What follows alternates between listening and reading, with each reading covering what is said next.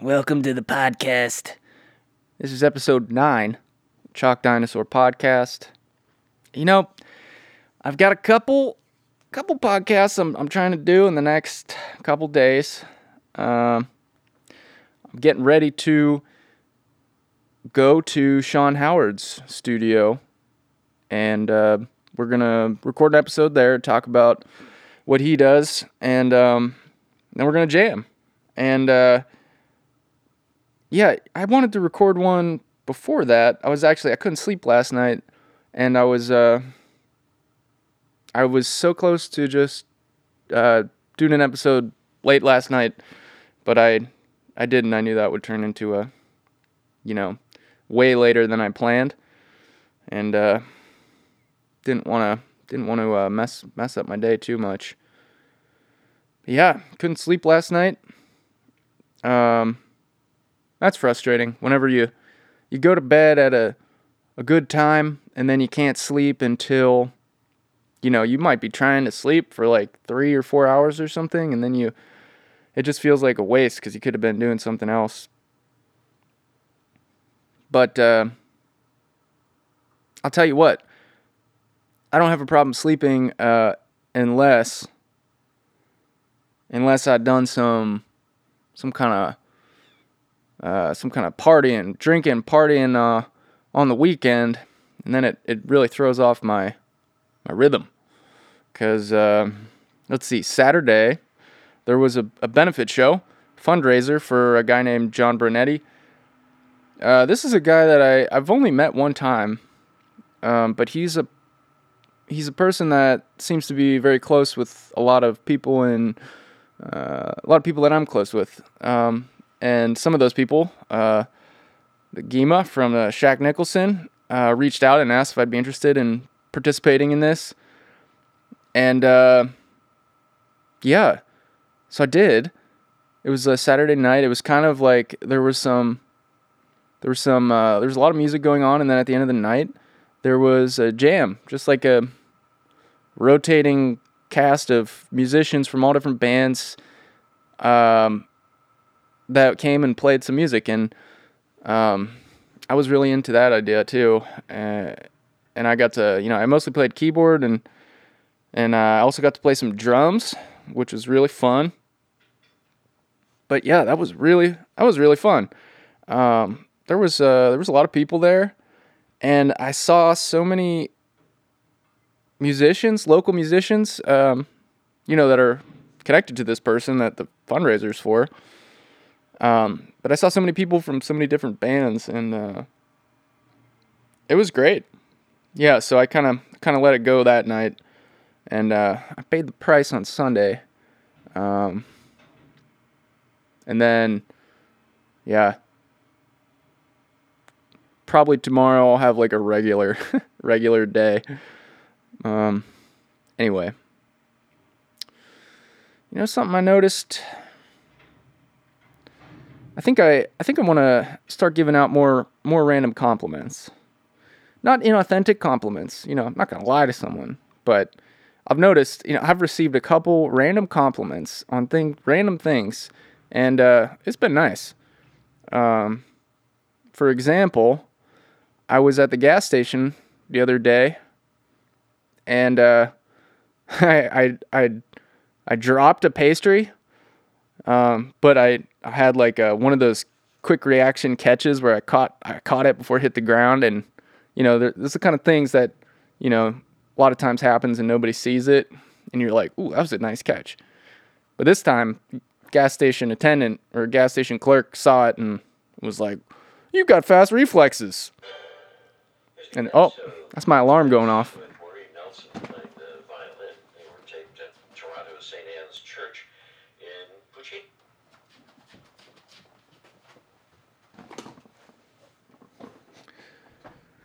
Yeah, and it's not like I pride myself on my ability to catch falling pastries, but you know, for some reason that that like lifted my mood a lot.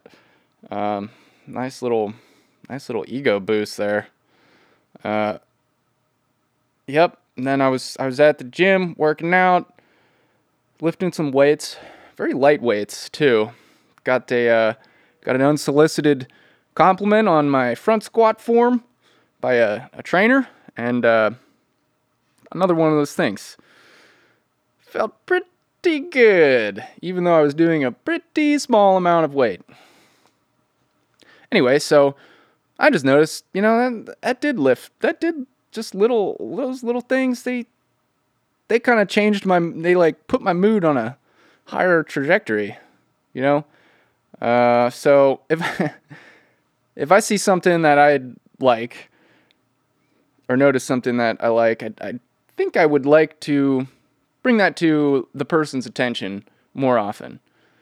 Uh, you know, stroke the ego a little bit of, of that person. Not stroke the ego, but, you know, make them feel good about something. Because uh, just the something as stupid as somebody noticing my pastry catch and complimenting it, uh, you know, that actually made me feel better for reasons. I don't know the reasons. Well, I, I kind of do, but it's just not expected that that would that would really make a difference. Although there's a there's a balance here. Um, cause I was, you know, if I were to go up to uh, uh, someone and compliment them on the wrong thing, um, it could come off weird. For example, the same day when I was uh, when I was at Ascend at the gym lifting some weights and doing some climbing, uh, you know, I noticed a girl stretching, and she was really flexible. But if I just go up to a girl like that and my first words are, "Wow, you're really flexible," it just seems like that would that would come off creepy, or or like it wouldn't be the same. It feels like, but maybe that's just me. Maybe it's because yes, I found this person attractive, and so in my own head, that's creepy. Anyway, I'm trying out frozen broccoli. You know, I've been doing, I love broccoli. Broccoli is one of my favorite foods. Not just favorite vegetable, favorite foods. Uh, I haven't, you know, I, my gateway drug to the broccoli was uh, beef with broccoli. You know, Chinese food broccoli. That brown sauce, uh, man, that tasted so good. And uh, you know, it's continued into my adult life. And I've been getting a, I've been getting the fresh broccoli. The fresh crowns of broccoli. And uh, it's a very small expenditure of energy to chop it up, but I don't particularly like doing it because uh, you kind of got to get in. It's not a clean, it's not like cutting up a, it's not like cutting up a, a carrot or like a mushroom, which is a very satisfying thing to cut. A mushroom. Or like a celery. Ooh, celery might be the best best vegetable to cut. I don't I don't know. But yeah. I started to ask myself, well, I started making smoothies with frozen fruit. And that made things a lot easier. In terms of you don't got to worry about your berries getting fuzzy. You just dump them in, they double as ice. It's great. And uh, I did not notice any difference. In fact, I prefer the frozen fruit, but um, I didn't notice a difference in uh, the quality of my smoothie experience uh, as opposed to fresh fruit. So I was curious if broccoli would be the same thing, because big bag of frozen broccoli already cut up. You just dump it in a pan. That it, you know what I wanted to find out is is my enjoyment going to be pretty much the same? If if it's like a 90%, I enjoy it 90% as much, I'm definitely doing that. Because uh, I think it might be cheaper and it's definitely faster. And uh, it cuts out one of the steps I don't like about broccoli, which is getting my knife in there and cutting it into little pieces. You know, cauliflower is the same way. That cauliflower is a, a little bit of a hassle to to cut up. It's so tightly packed, and then you know when you're like sometimes you pry some off with your hands to get access to the stalks. You pry a little bit off from the outside. And then, it, you know, you've got cauliflower explosion of little cauliflower dust everywhere. That's a little more coarse than dust. But um, I'd been trying, I'd been messing around uh, with, you know, well, maybe I've been thinking about cauliflower, cutting up cauliflower a little bit, a uh, little bit too old fashioned, cutting off every little tree trunk. So I think I eventually started just trying to cut it up into slices, you know, like you've seen those cauliflower steaks, and I just chop it up. Be like, I don't care how this is chopped up, that it's sideways half of a stalk, just a little square. Um, but still, um, would the frozen cauliflower be 90% as good? What would be different about it? Well, I tried some frozen broccoli yesterday. It was, you know, the convenience was really great. Uh, and you know, I think it was the difference was it might have been a little bit softer, little little tiny bit mushier. But to be honest, I kind of like when the top of the broccoli is uh, kind of soft. So that's uh, I'm sticking with that for a little while until I kind of get sick of it. But I don't see that happening. And uh, oh man, what was I gonna say? And the cauliflower, the broccoli. Yeah, I don't know how it would work if, if I roasted it roasting frozen broccoli, that might not work out so well. But for sauteed broccoli, I think I'm going frozen pre cut. You know, I've come to find that most of the things in my life outside of music have been simplified, or I've kind of had a tendency to try to simplify things outside, eh, simplify everything I can to the maximum degree. Maybe not everything, but like my my diet, my food intake is very much this.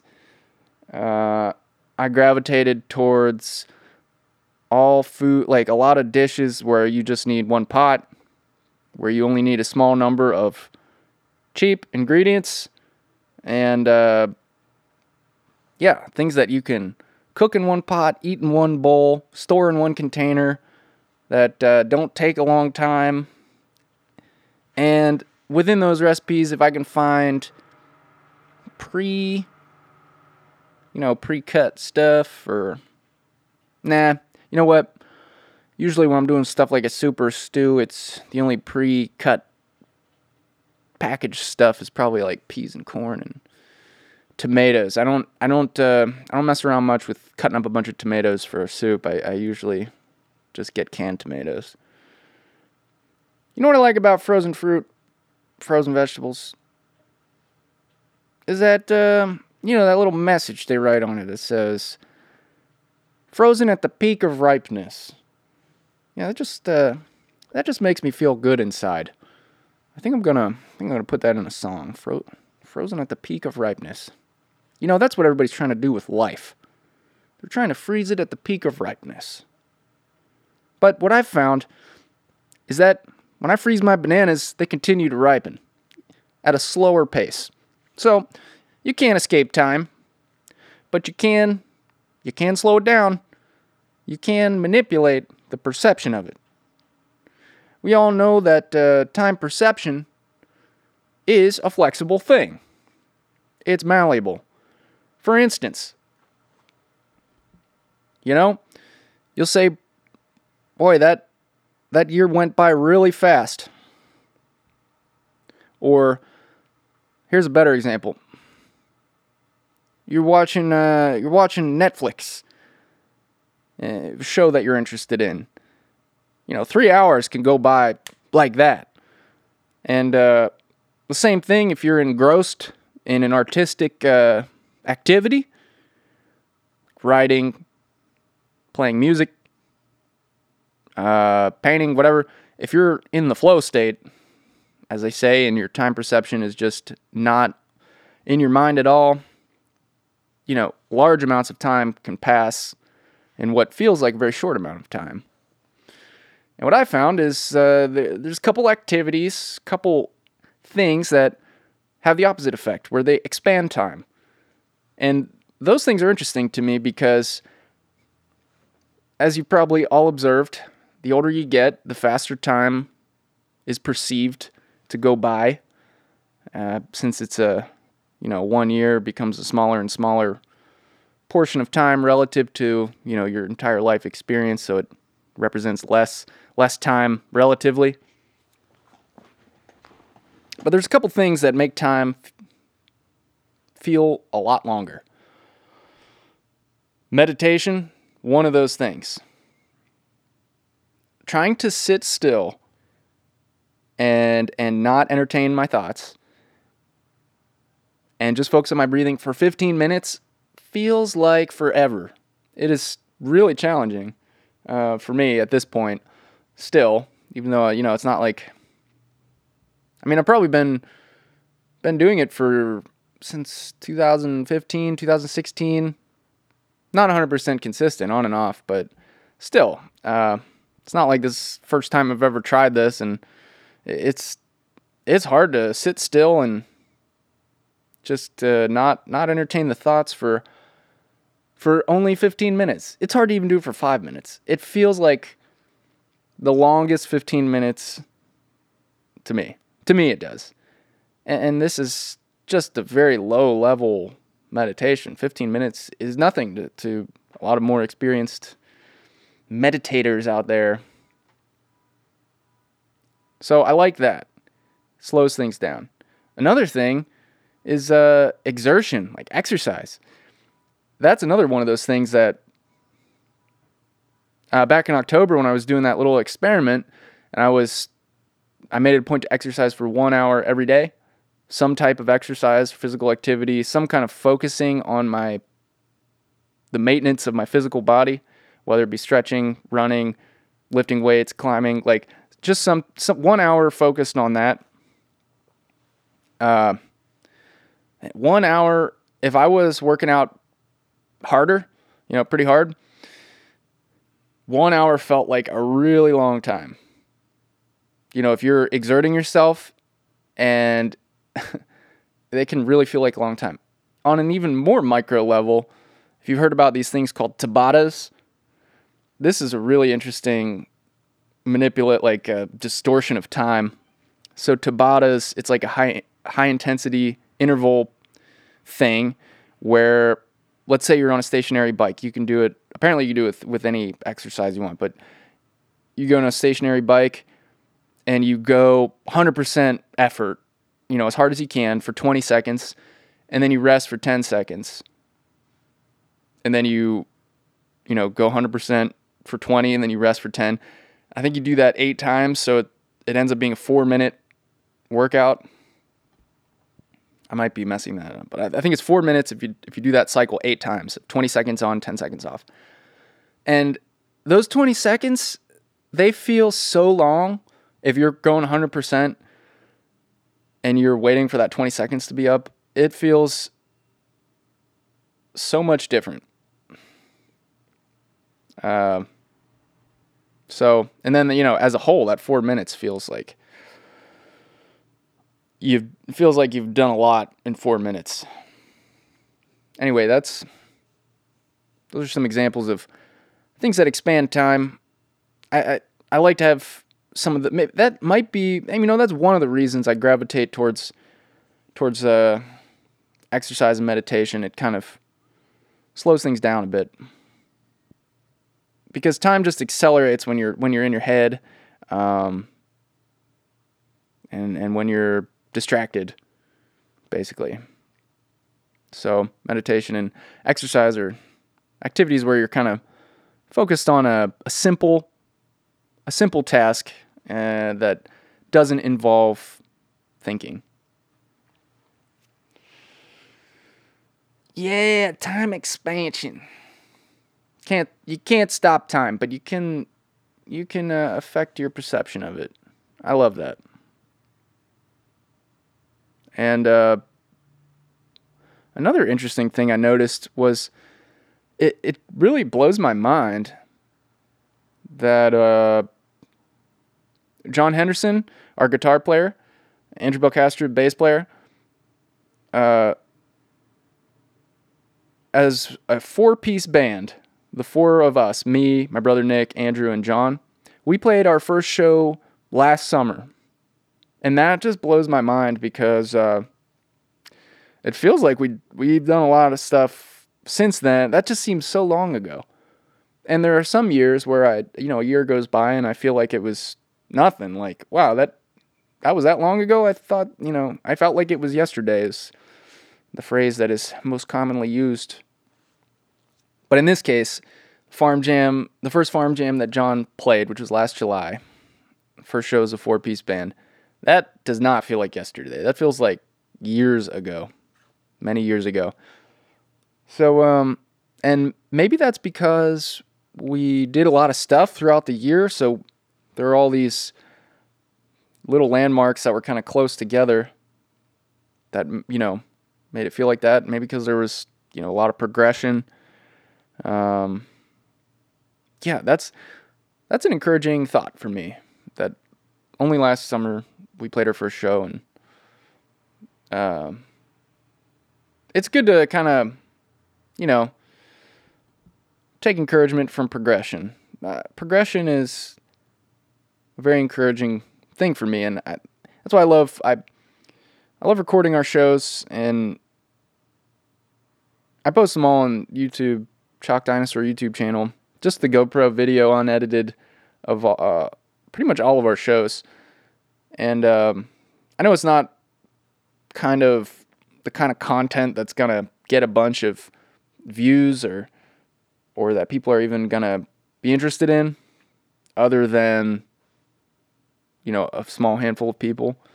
But you know that's not why I'm why I'm doing it. Uh, I upload it just as a record, um, just for something that we can watch uh, when we want to when we want to go back to that time, because it's just a snapshot in time.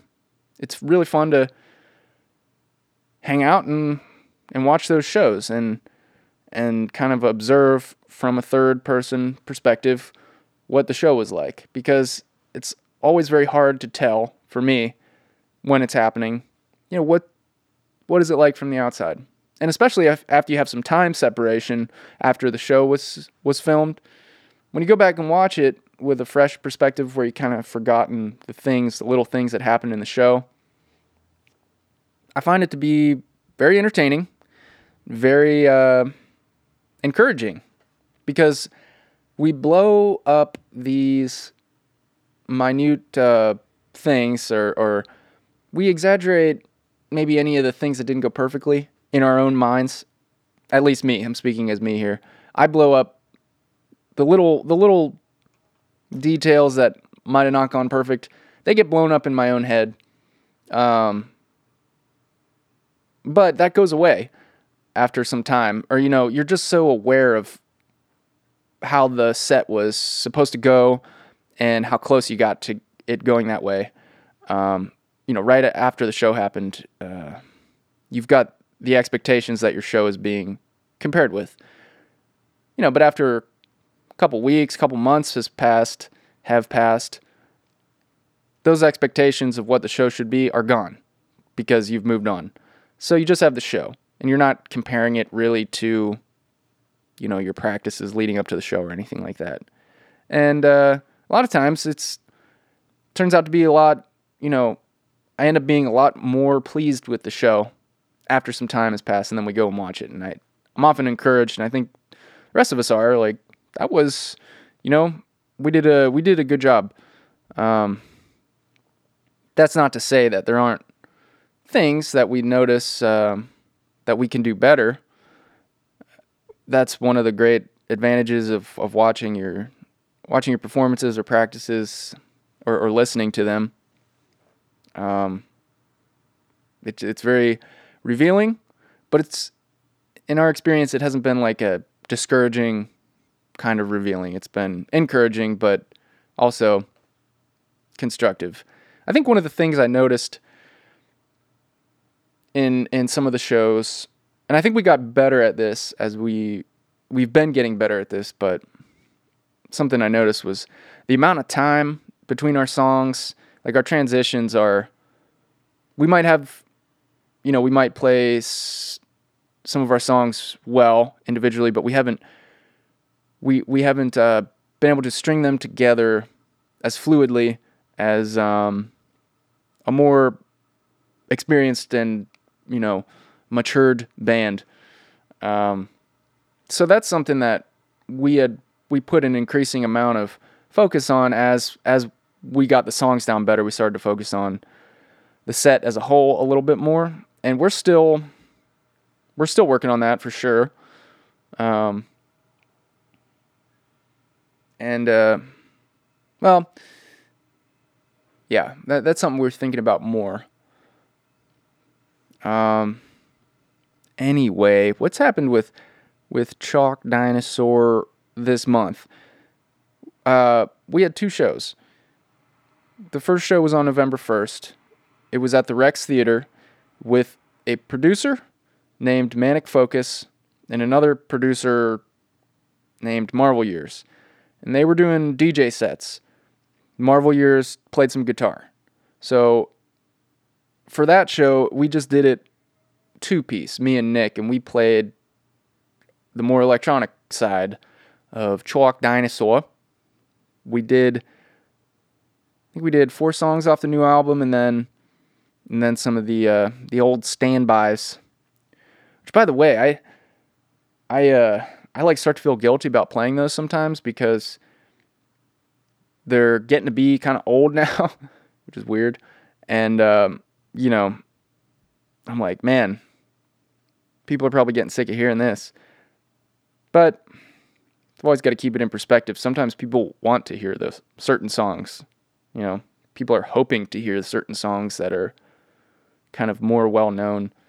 So, whenever my brother Nick kind of brought up that point, like some people, you know, when we play this one song, I see people moving and like getting into it a lot. When we play Lickety Split, like that, that's the song that I see people get the going, get going to. I see people get into that song every time. So I'm like, all right, well, let's add it to the set. Um,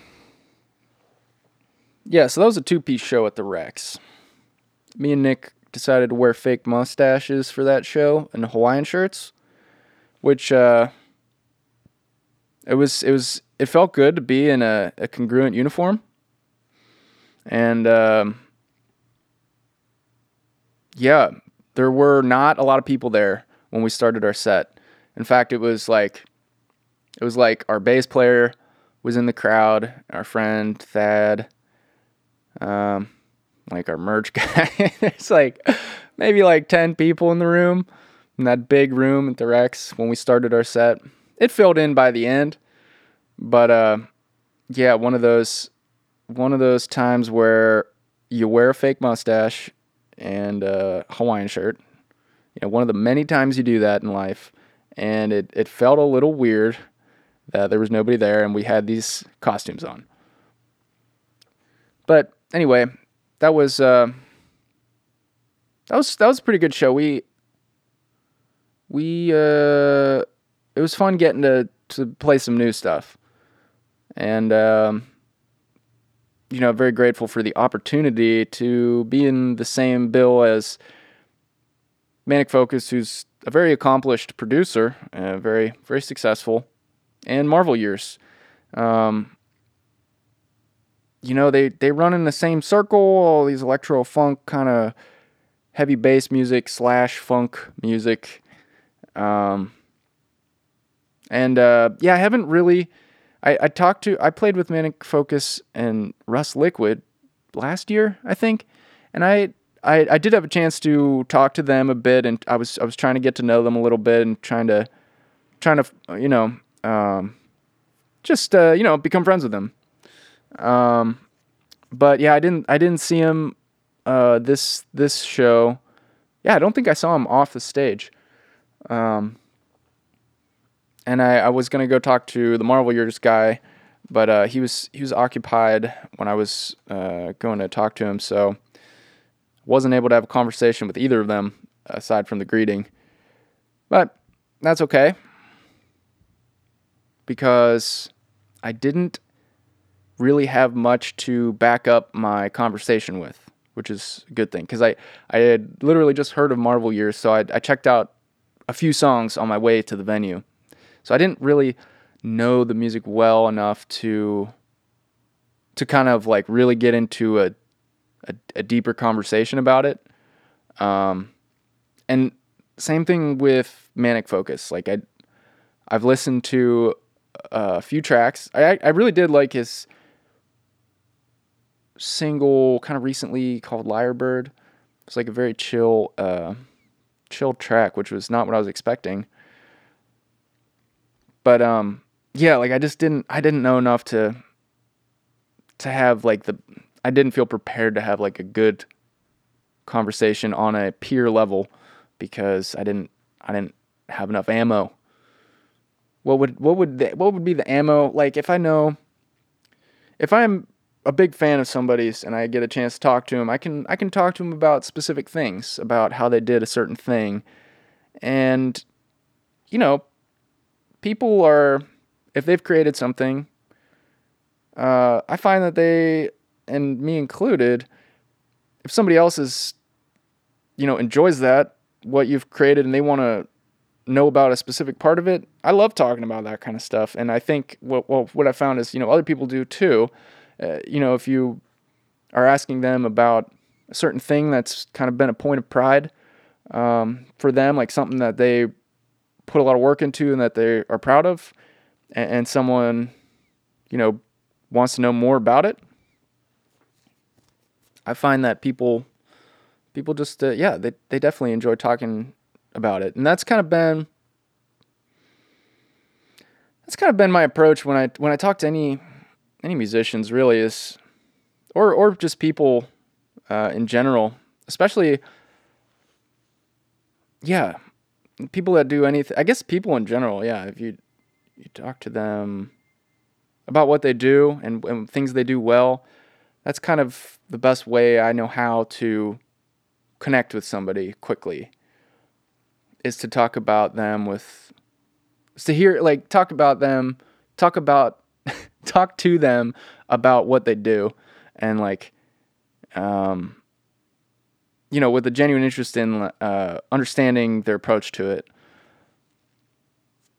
What i've found is that you know i'm pretty i'm pretty good at talking with other musicians about what they do. And there's something about musicians and and artists maybe not on the the same like level of ease of connecting, but still same better. Like I can connect with musicians and artists and and people doing um, creative stuff and the arts and stuff. Like I just connect with those people, but musicians in particular, uh, so naturally, it's great. Um, especially if we play a similar type of music or they play a music type of music that I, I really like or um yeah there's just a there's some weird uh, connection uh, that's just kind of in most cases automatically there. Like I, I, feel like I've I've known someone for a, a longer time than I have. That happens a lot with with musicians. Which is great. I, I love that feeling of um, connection But on the other hand, I am pretty not comfortable and not very good at connecting with people who are not in that uh, sphere. Not not all the time. There's plenty of people, plenty of non-musicians and non non-artists that I that I connect well with. But in general, when I'm when I'm meeting new people, uh, or I'm in a social situation, and it's like a if it let's say for example it was like a business conference or something or like uh, some kind of completely unrelated thing that I have, you know, I don't know, like a, you get the idea. It, I'm pretty bad at that. Um, unless until you know I find out that somebody either plays music or does art or does anything that I have some kind of feeling of uh, connection to. So, I mean, my social life has become completely centered in what's going on, what I do with music, and yeah, it just completely revolves around music now. Um, like the the people I live with are are my brother and Andrew, and and we do music together. They're honestly most of my social life, um, and the times I do get out, it's usually for a music event, like like a show, like that show on Saturday. Sometimes a show that I'm just going to uh, as a, a just to to watch, and then other times, uh, you know, people coming over to record, um, jam sessions. It's all revolving around music, and I like it that way. Uh, that is n- not entirely been by design, but it kind of just has happened. I mean, aside from family and and some of my oldest friends, uh, yeah, if I'm doing any social life, I don't really have much of a social life unless it's, you know, the music scene is kind of where I get my socialization. Is that the right word for that? It's where I do my socializing, which is great because I connect with those people the most, um, and the most easily, and I, I, feel, I feel like a sense of belonging in that group of uh, people, uh, which is a good feeling. I've been in plenty of uh, social situations where I get the opposite feeling. Uh, I feel like I don't belong, and uh, then I feel very uncomfortable and and withdrawn. And uh, you know what they say? When I say they, I mean I've heard this from a lot of different people, uh, and heard it in a lot of a lot of different ways. Just from a lot of, it's kind of a a rule I've been hearing, uh, a law of nature uh, and you've probably heard it that you're a product of the people that you spend the most time with, or you're a product of the people that you hang out with, or you're a product with the people that you surround yourself with. Some variation variation of that. That idea, I think it's very true. How often do you do you spend a lot of time around someone, or have you have have you witnessed somebody, you know, spending a lot of time around a certain person or certain group of people and they start acting differently. They start acting like that other, you know, the two people start kind of acting like each other.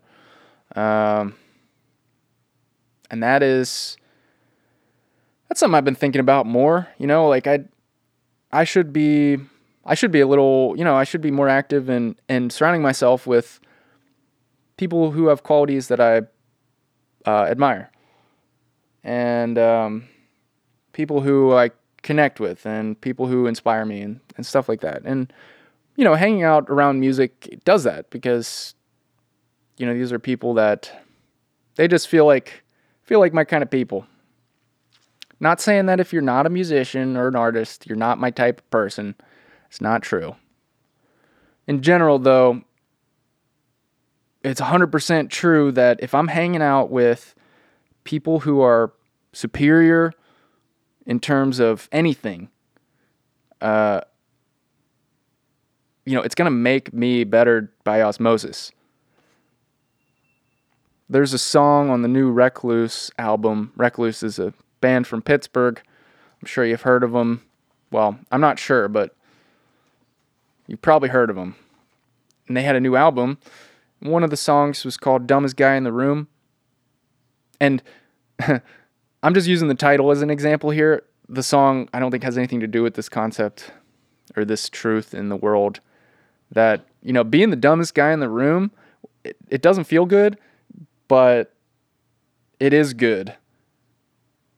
Figuratively, the dumbest guy in the room. You could be just like being at the bottom rung in a scenario just increase like it subconsciously raises your effort level or your urgency to improve. So whenever I'm in those situations and I'm I'm at the bottom of the the ladder and people are you know, I'm hanging out with people that are way more advanced than me in something. That makes me better at whatever it is I'm I'm doing. So if I'm if I'm playing with hanging out with musicians or playing with with certain players or something that are amazing, even just being around them or watching them do something, that like seeps into me. And I think that is the same with everybody. Like, uh, it's pretty amazing. Sometimes I'll watch a performance and then my playing, you know, and then we'll get together to practice after I've witnessed something uh, that I feel like is amazing and inspiring. And it'll, I'll be better after seeing that. Like, it'll be a better, be a better practice for me. Or, um, you know, when I'm playing with the clock reads, uh, who are all uh, jazz trained musicians uh, and understand music on a level that I don't. You know, like I'm in kindergarten and you know they're they're graduating uh, college or maybe even grad school. I don't know, but uh, when I'm in those scenarios, I have to. There's just a higher sense of. Well, I don't know. It, it's like a subconscious, you know, just being around people that are better than you um, raises your level. And, you know, the same thing happened as a child.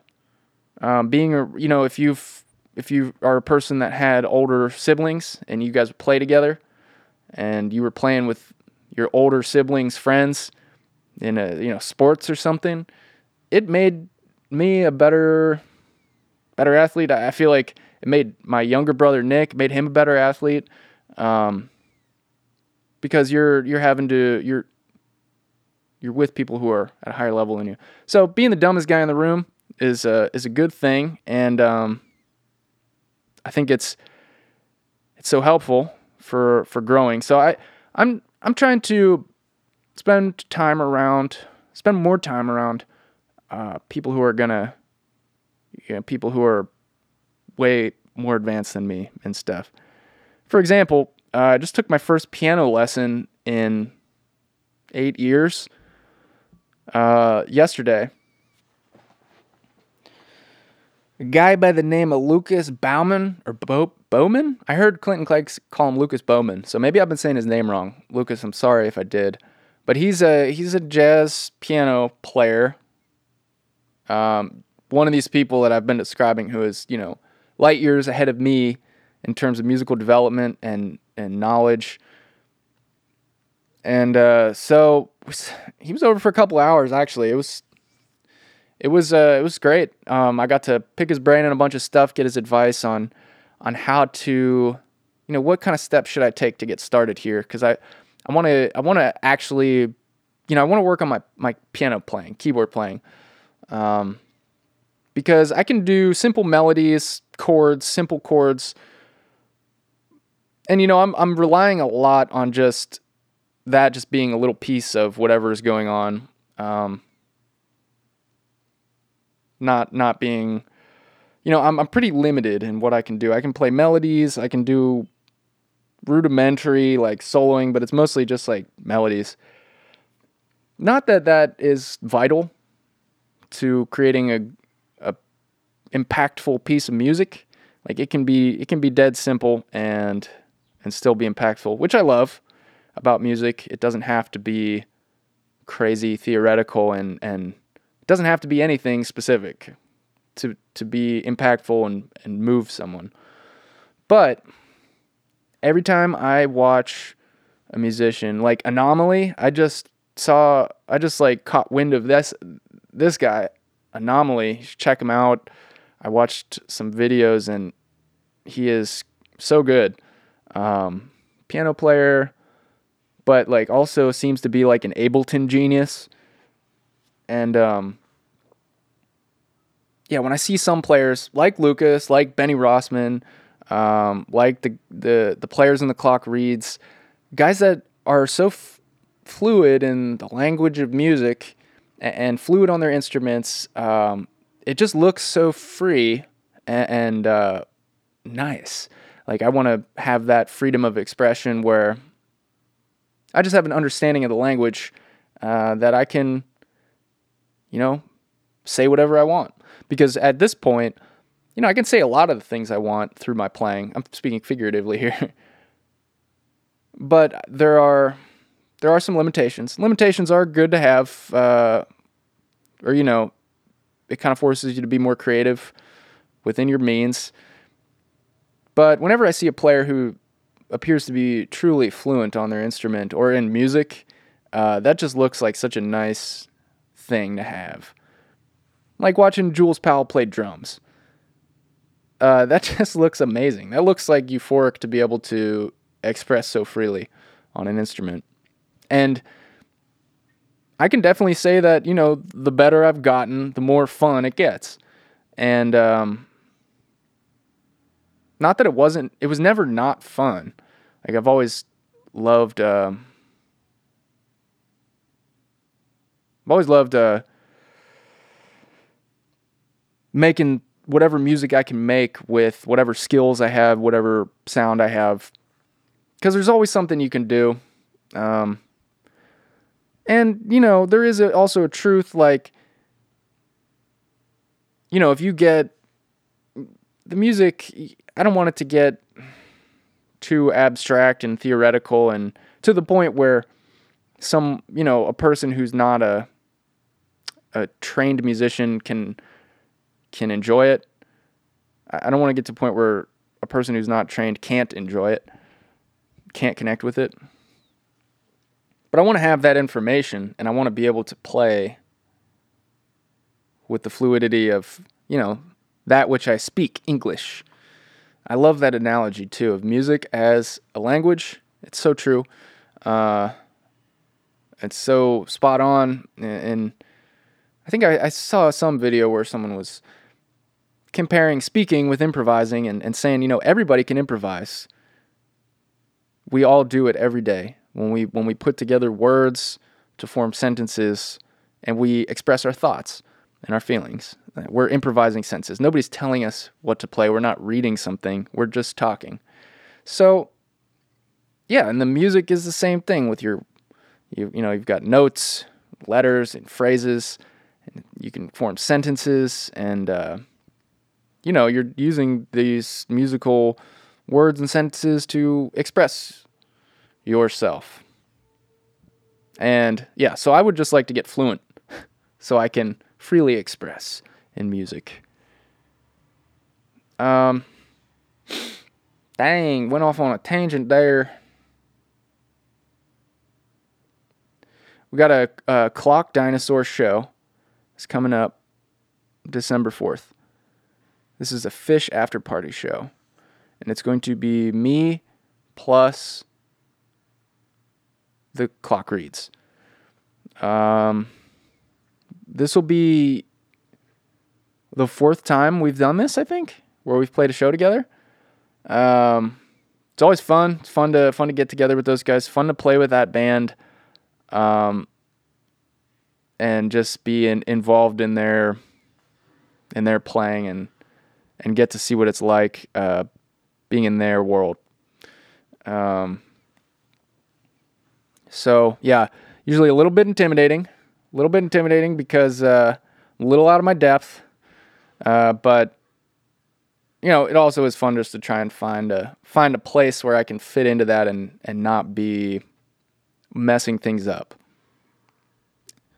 And uh, let's see. Oh yeah, we had a show on the 15th, November 15th, at Thunderbird. This was our first time at the, the Thunderbird the newly renovated music venue in Lawrenceville. And that place is sweet. That room is so cool.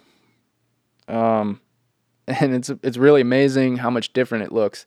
Chalk Dinosaur played the Thunderbird before it got renovated. This was probably 10 years ago.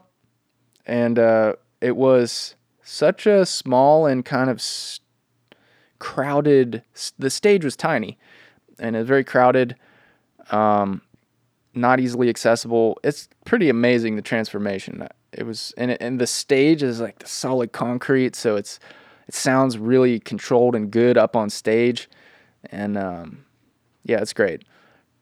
but we played with a band called Different Places in Space, who they were at the the benefit show fundraiser jam last night, or no, oh my god, did I just say last night?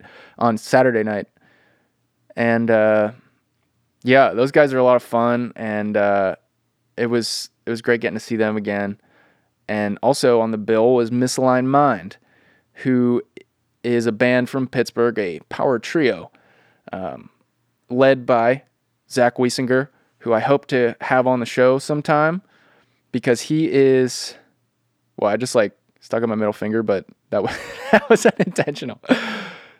No, Zach is I've known Zach peripherally for a really long time, going back to, you know, pre puberty years, because his family is friends with my best friend's family, uh, the Bezeks, who I, I grew up on the same street as them. They were friends with Wiesingers. So I've kind of known Zach and seen him around since, you know, early early adolescence, I guess. Grade school years, actually. But, you know, started doing a little bit of music here and there with him, starting around 2011, just just random random jams. Uh, made a couple weird tracks together, really weird tracks. Um, would love to to eventually put something together with him, write some more music with him, because he is one of the most uniquely talented and uh, creative uh, musicians that I've ever met, and um, really, truly amazing player and and composer in in Pittsburgh. One of the yeah, just he's a world class world class uh, player and and composer, and uh, yeah, I love seeing him play, and I was so pumped to be able to play a show with him because we've never played a show together in in all the years we've known each other. We've never played a show with Chalk Dinosaur and and Zach and Misaligned Mind. Uh, I have I have played some shows with him, you know, s- sat in with his band a few times, played drums with his band when they when they did some shows uh, in Texas and Texas and uh, Tennessee and yeah, but our bands have never played together. Anyway, if you don't know him, go see one of his shows, and uh, I think you'll find it highly, highly entertaining. I gotta, I gotta remember to mail. I'm doing a shirt trade with the uh, Starblazer guys, guy so you may have seen on social media or, or not, uh, there's a game of a virtual reality, a VR game called Starblazer. And they, the developer, it's like an indie game, and those developers found me because I have an album called Starblazer. And they, um, they put like they started putting some Starblazer the the music their the song they started putting little Easter eggs in their game uh, which I thought was awesome. so I think I think there's like a virtual there's a VR lounge, and if you go up to the jukebox, uh, Starblazer, the song will start playing or something like that, um, and it'll show the show the credits or you know show the artist name or something. I forget. There's that's so funny, but he's he's gonna send me a Starblazer shirt because they got these shirts for their game and it just says Starblazer on it, and uh, which I'm pretty pumped about. And he's sending sending us shirts for the whole band, which is amazing. I'm gonna send him some shirts too, some Chalk Dinosaur shirts. I've always wanted to be in a game. Uh, apparently, I hear Starblazer is in that like beat slicing game, like Beat Ninja or whatever. I don't have a I don't have a VR system, uh, so unfortunately, I can't experience these things. Well, I could if I knew someone that had VR. I I'm not ready to get one of those yet. But anyway, that's that's pretty sweet. I'm pretty excited to have a Starblazer shirt.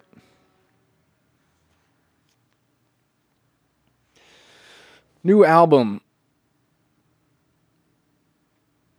I'm still aiming for the end of the year before 2020. It's going to be about 7 songs. And these songs are going to have they're all going to have vocals and lyrics. And they're of, you know, it's a pretty diverse range of styles. But uh, this album's really about it's just songs. That is the thing. Um,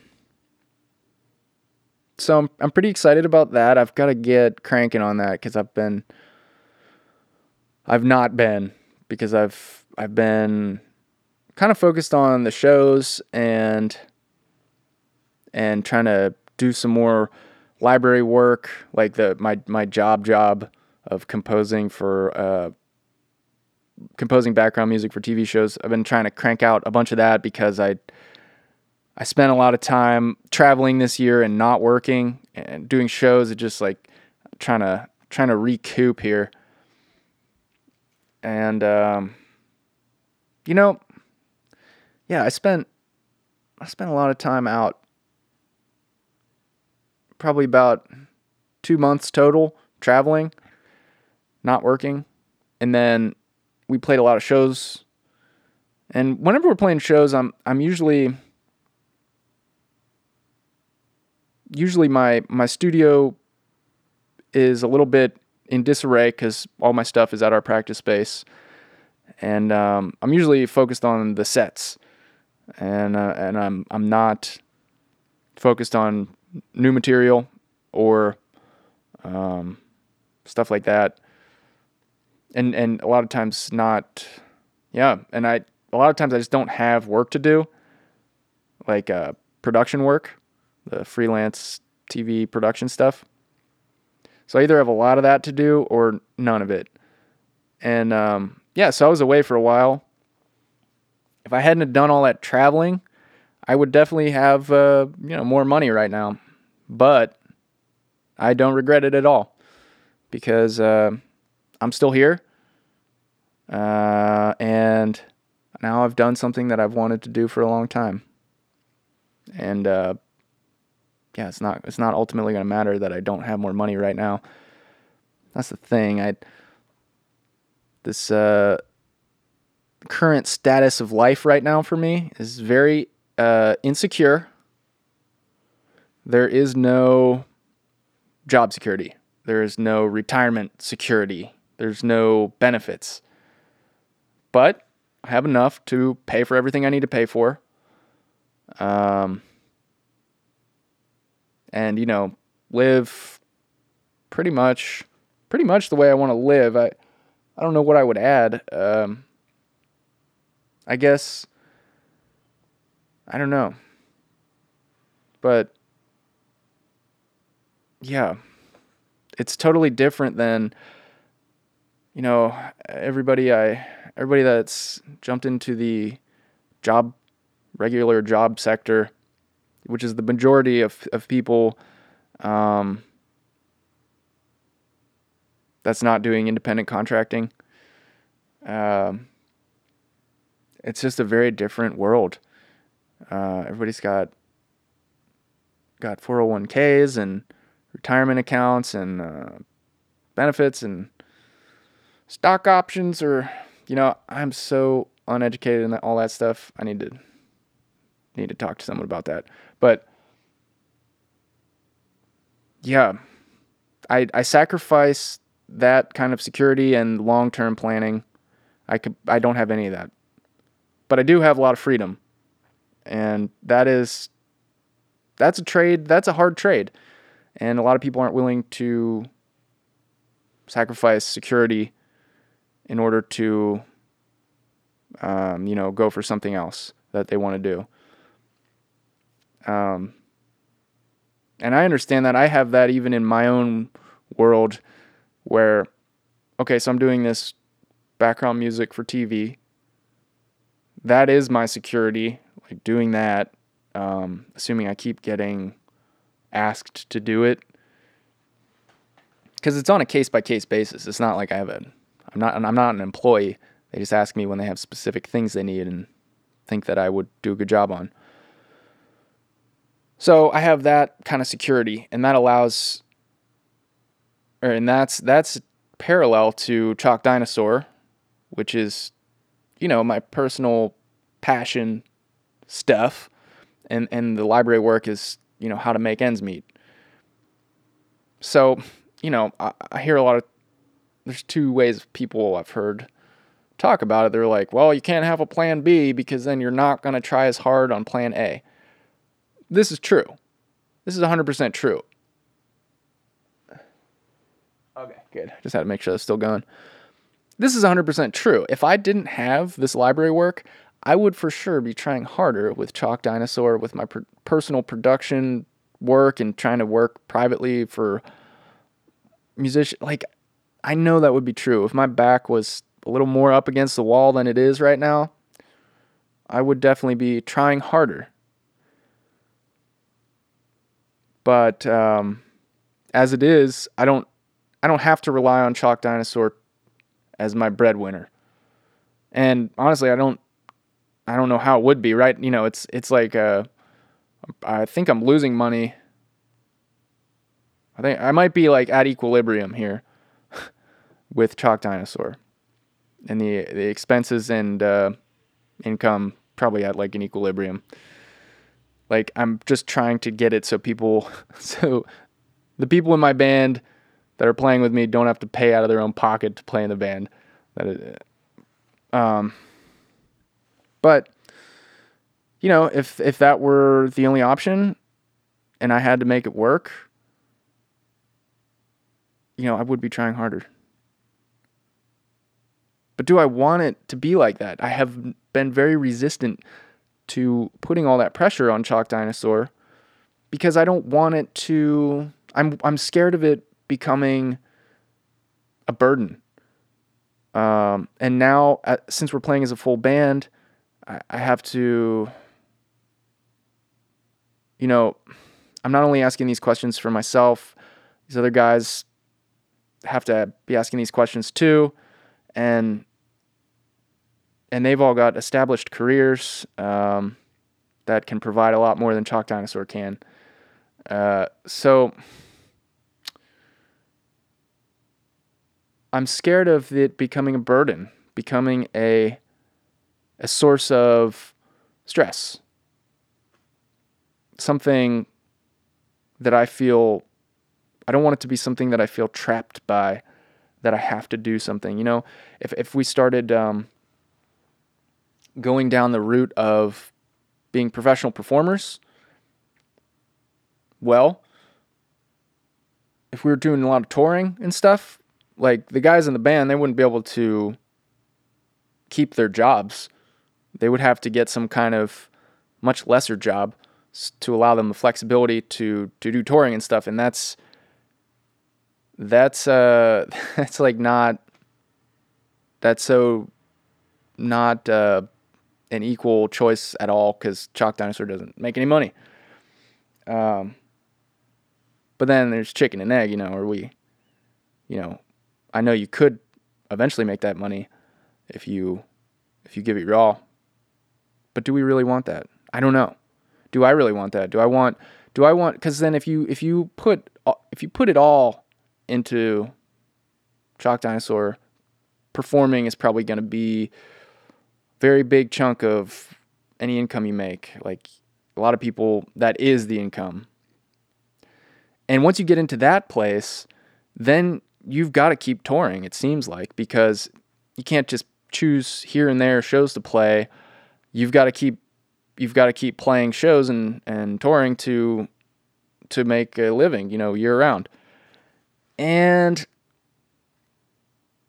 I'm very hesitant to do that. I might try it out. Um, I might try it out. Uh, we might do some weekend shows as a band. I might try some more touring ish stuff solo, just since flexibility wise. Um, you know, I could take I could take some opportunities perhaps. Uh, if even if the the band isn't available, I could do solo shows. I've also been very very much thinking about starting a some kind of DJ persona, DJ artist outlet. Um, because I want to have, I've always wanted to keep everything under Chalk Dinosaur. But I've become increasingly interested with starting a separate artist entity specifically to release just very electronic music and of a very of a much more narrow style and something that I could perform that I could just DJ. Um, and there being no expectation or yeah, but there being no expectation of of uh, of me doing anything else other than DJing. Um, I always thought it would be fun to get to play my productions through big sound systems. I love listening to uh, stuff I've worked on. I love listening to it loud. I love presenting it loud. And um, just experiencing listening to that stuff with, with people. Um, and DJing is where you get to do that. You get to just present your productions exactly as you created them. You don't have to try and match that. Uh, it's not like when you're in, um, you know, a situation where you're trying to match an album recording, which in the case of our full band, I think we exceed our album in terms of the live experience, assuming that the sound is good out front, like this the sound guy is doing a good job. I feel like the you know, there's more energy. You get more from it when you hear it live, which is good. It's great. It's always kind of been the opposite for me, where I'm trying to match a, rec- a studio recording, and it's been very hard. This one, we're trying to match. We're trying to match our live energy on our recording. But yeah, with with the if you're DJing, you're you're you know using th- you're using the things you've recorded and presenting those and mixing those together in a way that creates a uh, the kind of energy you want to create. And yeah, I just want to do that. Um, I'm I'm so I'm so uh, into the idea that if I learn how to use CDJs, I can travel anywhere with a USB stick and headphones and uh, play music for people. Um, but I want to do it under a different name so that there's no expectations. Uh, because with Chalk Dinosaur, there's there's already too many different expectations uh, based on what people have heard. Um, because the albums are a lot different. The band exists in like four different forms, you know, solo, duo, trio, and quadru quad quartet. Yeah. Like we've played shows as just solo, just me and my brother, just me, and my brother, and Andrew, and then all four of us. Uh, and each of those different arrangements have different sets, like different sets of songs that we can play and that work with those. So I'm gonna try and I'm gonna take the DJ out of it and make that a separate thing. I think. I'm thinking of names, and uh, yeah, I'm still thinking of names. I'm not gonna discuss that right now, actually, because that's that's still secret. I don't want any outside influences when I'm coming up with a name, unless uh, unless uh, I've specifically consulted someone. But um, yep.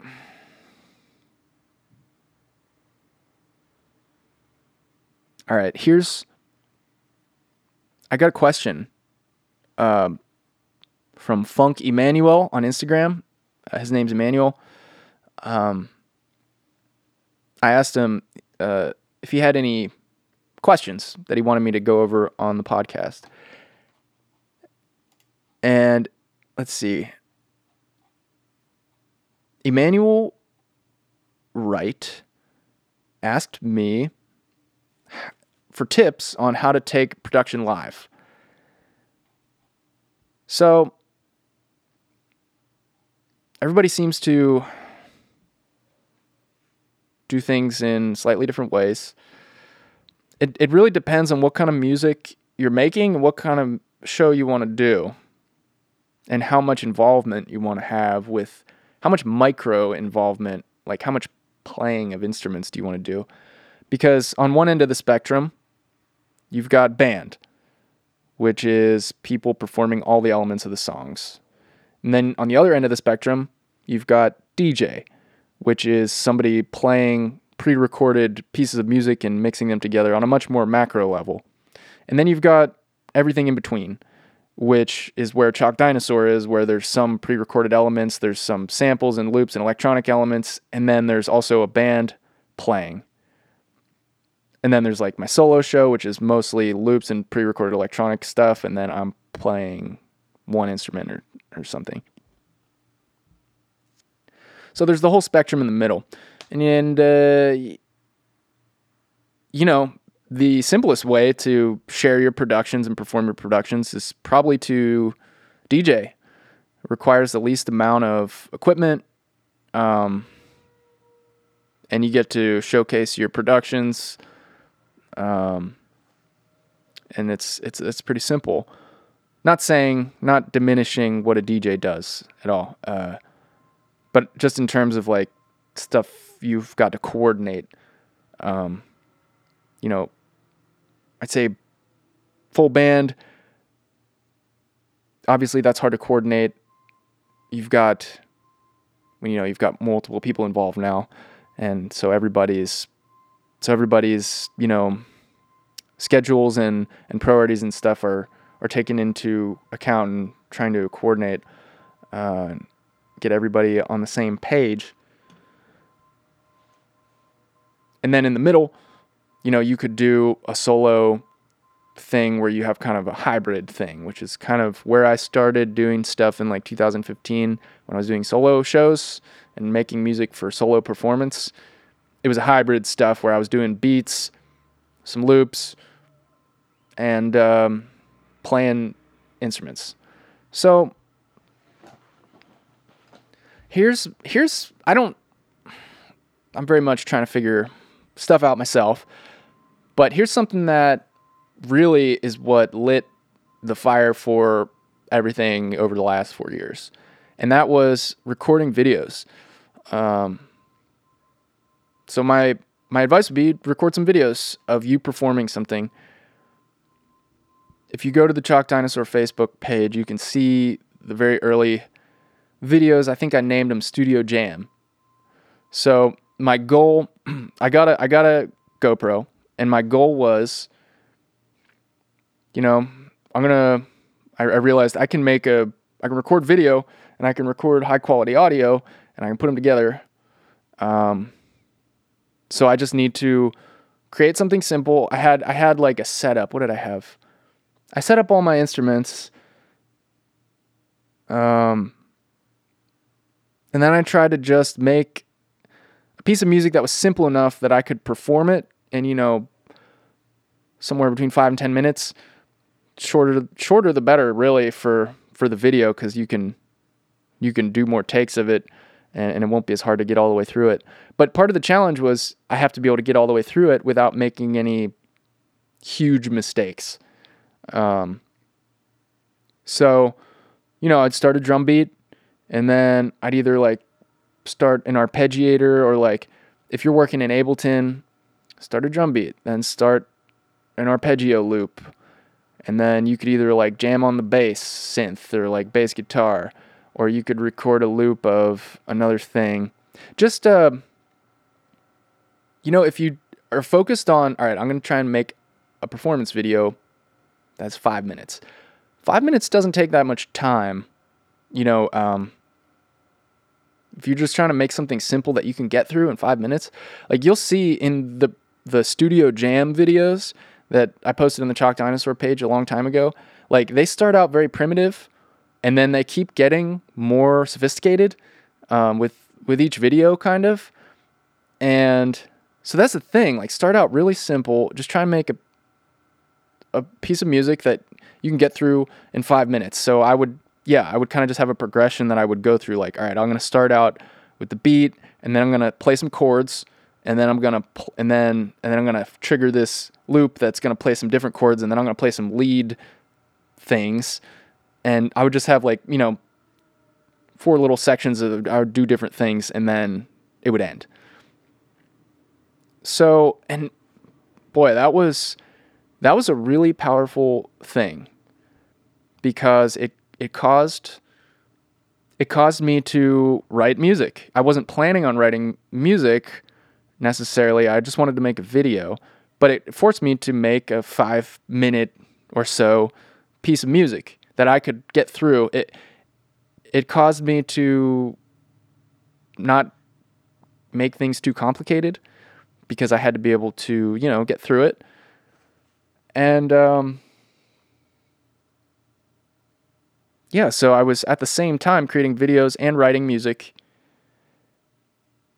And then through those videos, had stuff to book shows with, like to show people to to get get booked in shows. And through those videos is how I started getting booked in shows with that material. And then once that started, that's just the the chain reaction just continued, and it's continuing to this day, which is just crazy. And it started from making videos, focusing on trying to make a simple five minute piece of music that I could get through, that kind of just had a beginning, a middle, and an end. And within the middle, you know, however many different things I wanted. But yeah, my advice would be keep it simple, try and make five piece, five minute piece thing that you could perform. And yeah, take a video. Like try and make a five minute performance video. And you know, don't don't worry about how how complex it is or anything. Just five minutes. Just a, a finished piece of music. What does finished mean? That it just has a beginning, a middle, and an end. In this case, uh, because I wasn't I wasn't taking time to really overthink these pieces of music, and a lot of them ended up on the album. I I kind of just went with, all right, that's like that's good enough. It doesn't need to be any like I wasn't getting really microscopic with these. Like it was very general or very much bigger. Um, I don't know how to express this. It was just simpler uh, than when I sit down at a computer and, and try to make music and you have unlimited possibilities. It's really easy to to start making things to get too microscopic with things. And with the video, I had to keep it just by necessity, had to keep it more broad, had to keep it more simple so that I could perform it.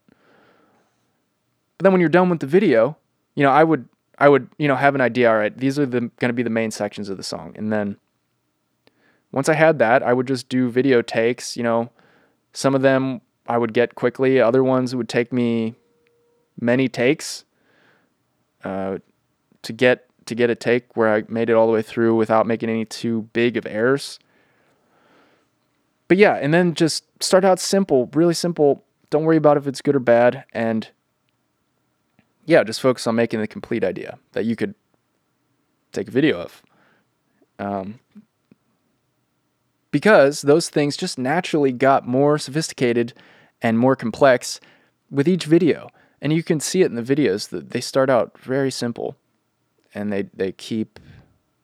I mean, it kind of starts to get complex pretty quickly because once you start. Once I made the first one, I, I had a bunch of ideas about what I could do for the next one. And then, like, um, those ideas kind of kept building and then the the system of how I was making the sound kind of developed and changed. So yeah, that was that was probably the the most amazing like helpful thing that that I've done in terms of taking production live. However, if you're if you're not so interested in doing that, I think like DJing productions is that would be that would also be like a great and ultimately easier simpler way to to like showcase your productions um, you know exactly how they were recorded which would be great. I would i would like to do that. I'd like to do more of that. But here was at the time I was more interested in doing something more performance based in terms of musical instruments and and triggering stuff and whatever you know because I felt I don't know. I felt like I don't know. I didn't really understand what DJing was even at the time. Um, low battery. And I was really feeling called to do something more improvisational in terms of and, and like more physically rooted in playing an instrument. Um, that's just what I was feeling called to almost. And then I, I kind of had a f- few years. I mean, I still have it, but the feel, I, the feeling of needing to like legitimize, legitimize my musicianship or something. Uh, like I need to be playing an instrument and and doing something to like be seen as legitimate. um, one of these little head games we play. Um, so I was feeling that a little bit. I was feeling that pretty hard actually when I first started. So I was like, oh, I need, I can't just be like playing music up here. But little did I know, you know, yes, you can. That's what DJs do. They they play pre-recorded music. So there's nothing nothing wrong with that. In fact, it's quite. Uh, some people will like it quite a lot. It's quite popular these days. I guess it's been quite popular for a long time. It's been it was so you know, so it was such a foreign world to me, and it, it kind of still is. Like it, it's a complete different world. The uh, the DJ world. It, it for some reason I like couldn't wrap my head around what a DJ actually does. Um, is like, I thought they were, I thought they were like making all the sounds happen when they're happening some happening somehow like with their controllers like i thought they were like making these sounds happen and you know on a level they are but i i had i had the assumption that it was like more macro con- or more micro controlled than it was you know and it's when in reality they're they're mixing music. They're mixing pre-recorded pieces of music one into another and making a you know and the artistry in djing is to weave weave together you know a set with uh with uh precise energy control and and being able to you know read the crowd and and get the crowd going. And and uh, yeah there's a whole world of artistry in that. And that's something that I've been you know trying to wrap my head around for years. I'm I'm finally getting there but not even scratching the surface with that stuff. But um yeah that was like I was just took me forever to understand that. Like I thought they were doing all the little sounds and beeps and boops, but no, no, it's like they somebody produced that music and it might have been them and they're they're kind of like presenting it and weaving it into a set that they're mixing together. And that like blew my mind. I was so so dumb about that. Uh I was also pretty dumb about no, not dumb, just naive to, yeah, like just another thing that kind of blew my mind when I realized was that so much hit music um, from across history and even today is, you know, written by someone else other than the performer. That, like, that really blew my mind whenever I was like, oh my God, this song wasn't written by this band or this artist like I had it in my head that every song was written by the person who was singing it. That's just like something I unless they're singing like a Christmas carol. like uh, if there was a performer playing a song, I just believed in my head, I assumed naively that every song was written by the person who was performing it. And then I started yeah, and then I I um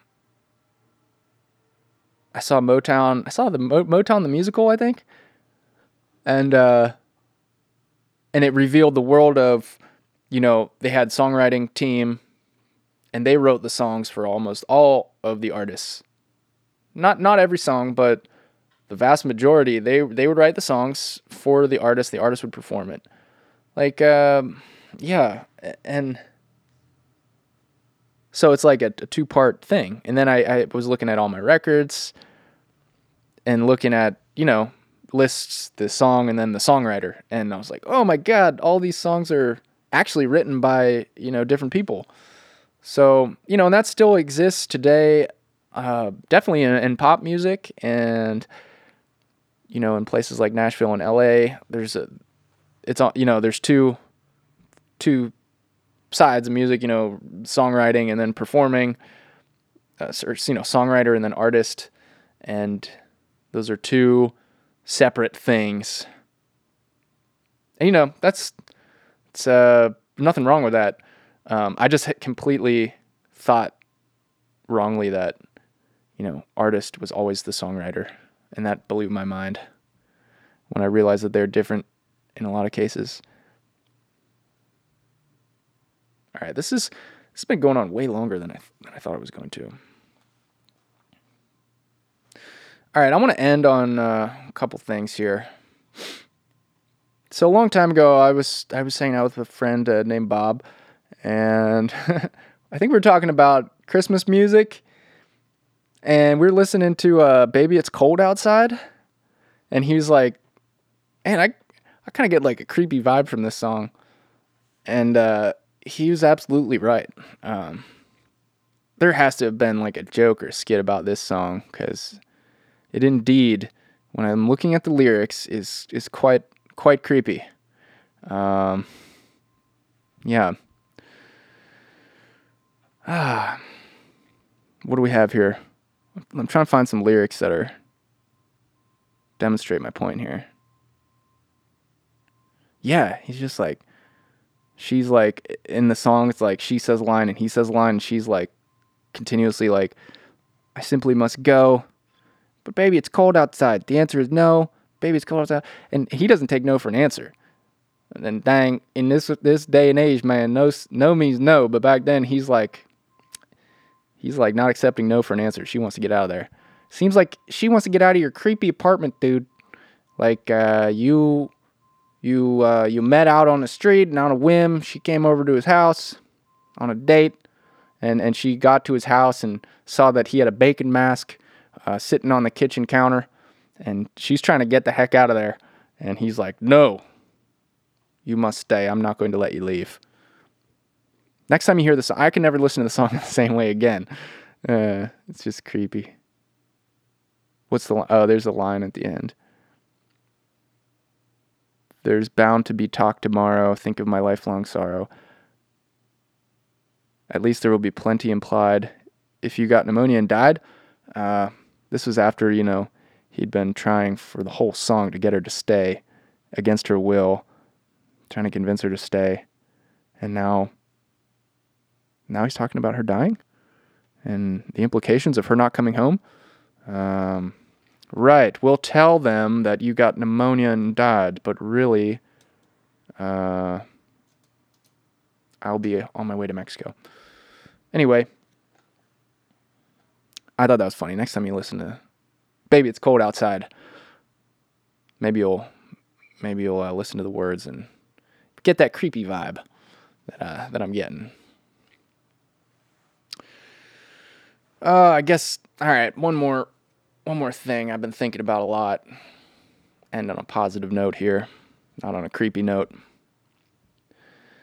Uh, you know, sometimes I enjoy hearing uh, amazing, inspirational stories. Who doesn't, right? Well, a lot of people just don't even think about uh, think about it. Um, but sometimes you come across come across a story that uh, truly amazing to you and kind of opens up your mind to what is actually possible. So, one of those stories was I heard it on the Jocko podcast. There's a guy named Rob Jones, and he was a, uh, a veteran, and uh, he got he was overseas and got both of his legs blown off by an IED, and had to have both of his legs amputated above the knee, and then when he recovered, uh, he ran 31 marathons in 31 days.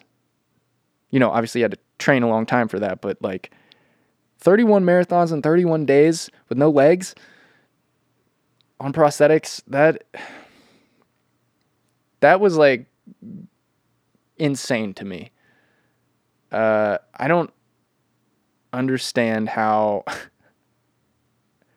I, I'm always surprised at the incredible capacity of human potential Um, and and certain people out there are, you know, just proving that human human beings are capable of some of these insane, unthinkable things. Like that that was just unthinkable to me. And then anytime I hear about any of these like ultra endurance athletes, it's just insane. Like uh, there was a woman who ran this race in Moab. It was like a she was on the Joe Rogan podcast. It was like a 200 some mile. It was over 200 mile race, nonstop. Foot race, 200 miles. More than that. I think it was like 250 or something. It was crazy in the desert. Um, that's just that's unthinkable. That's like unfathomable to me. Uh, I get on the treadmill for like five minutes and I'm I'm ready to go do something else. Um, that's crazy. Insane. Um, couple other like there's another guy. Uh, Rich Roll. He's a vegan ultra endurance athlete. I heard about him doing the Epic Five, I think it's called. It was like five Ultramans, or wait, no, five Ironmans. I forget on five different islands in Hawaii, uh, five days in a row or something. And an Ironman or Ultraman, I forget which one it is, but it's like a marathon, and then you swim a really far distance, and then you bike a really far distance. It's like just like one of these crazy ultra endurance events, and you know he did five of them in a row. But uh, I'm just continuously hearing about more and more crazy stuff. Like this 31 marathons in 31 days with no legs is insane. And he had a very, uh, very good um, journal entry online about the concept of I can't versus I won't. And that's something that I've just been trying to internalize that message. You know, I've heard it in a lot of different ways before this, and this, you know, just added to that, trying to cement that uh, that notion in my in my brain. Um, is that yeah, when you say you can't do something, what you're really saying is I, I won't. Or like I don't want to try. Or like I'm not I don't have the interest I don't have enough interest to like prioritize that thing or whatever. There's nothing wrong with not having the interest to prioritize a certain thing in your life, but if you say you can't do something, there's a good chance that this is just a self-limiting belief about yourself that's not entirely true. Really what you're you're saying is you're deciding that you won't do something instead of that you actually can't do something. Anyway, enough with this motivational crap. Just kidding. I love motivational stuff. Why not fill your freaking brains up with stuff that makes you inspired? I want as much of that as I can get. That's a good feeling. the more of that kind of stuff that makes me excited to be alive, that makes me inspired to try harder in life, to be a better person, better at what I do, better at anything really, just like uh, inspires me to progress in any way. That, that's like an exciting feeling, and that's kind of what gives me fuel. Um, because progress in any form is it's very exciting. And you know, I I do wonder. I'm like, am I being am I being too self centered when I'm thinking about progress, like focusing on progress and stuff? Usually, the way I rationalize it is no. It's very important that you take care of yourself in order to provide, you know, your maximum potential of whatever you have to offer the world. Um, let me tell you what, when I'm taking care of myself, which I didn't this weekend, but it was fun. Uh, when I'm taking good care of myself, uh, not only am I more productive and and um, you know just like getting more stuff done that I need to get done, I have more self esteem. I feel better about myself. I am in a better mood and I'm I think I'm more pleasant to be around because I've because I have a higher self-esteem. I feel better about the life I'm living and that has a big impact around, you know, people around me. And so if I'm not taking care of myself and I'm and I'm not fun to be around and and I'm bringing other people down, well, that's bad. So no, I'm not going to I'm not going to believe that prioritizing self-care and taking care of yourself is is a bad thing cuz like they say on the planes, everybody knows about the dangly masks with the bags that don't inflate. And if you don't, all right, well, no, everybody knows what the what that message is. So, yeah, to be able to provide your maximum benefit, you've got to take care of yourself. Nah, you know, and then there, you know, I, I'm sure a lot of people have talked about the, the balance between that and, and not not becoming too self-centered.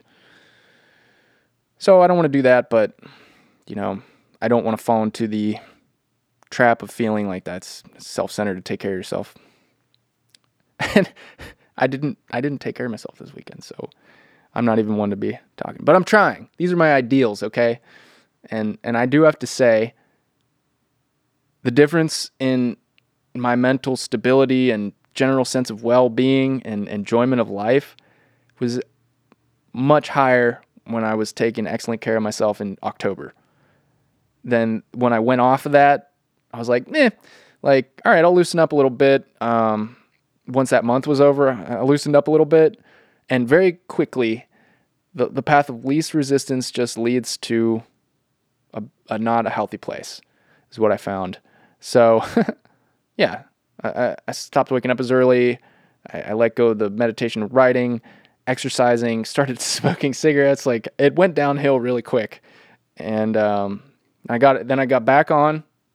Um, and the difference between when I'm off and when I'm on, the intentional, deliberate lifestyle of of deliberately, you know, doing things that I know I should do and that are good for me.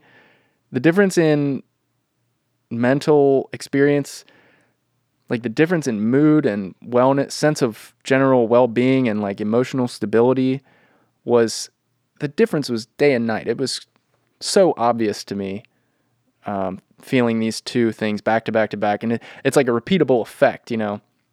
Felt great in October, went off the program, felt terrible. Um, those were the times where I was starting to have, where thoughts were starting to enter my head of like just existential crisis type of thoughts and wondering like, what am I doing with my life? And like, uh, feelings of wanting to give up and, and just throw in the towel with trying to be a professional with Chalk Dinosaur and make that, you know, what I do with my life. Just feelings of, of giving up.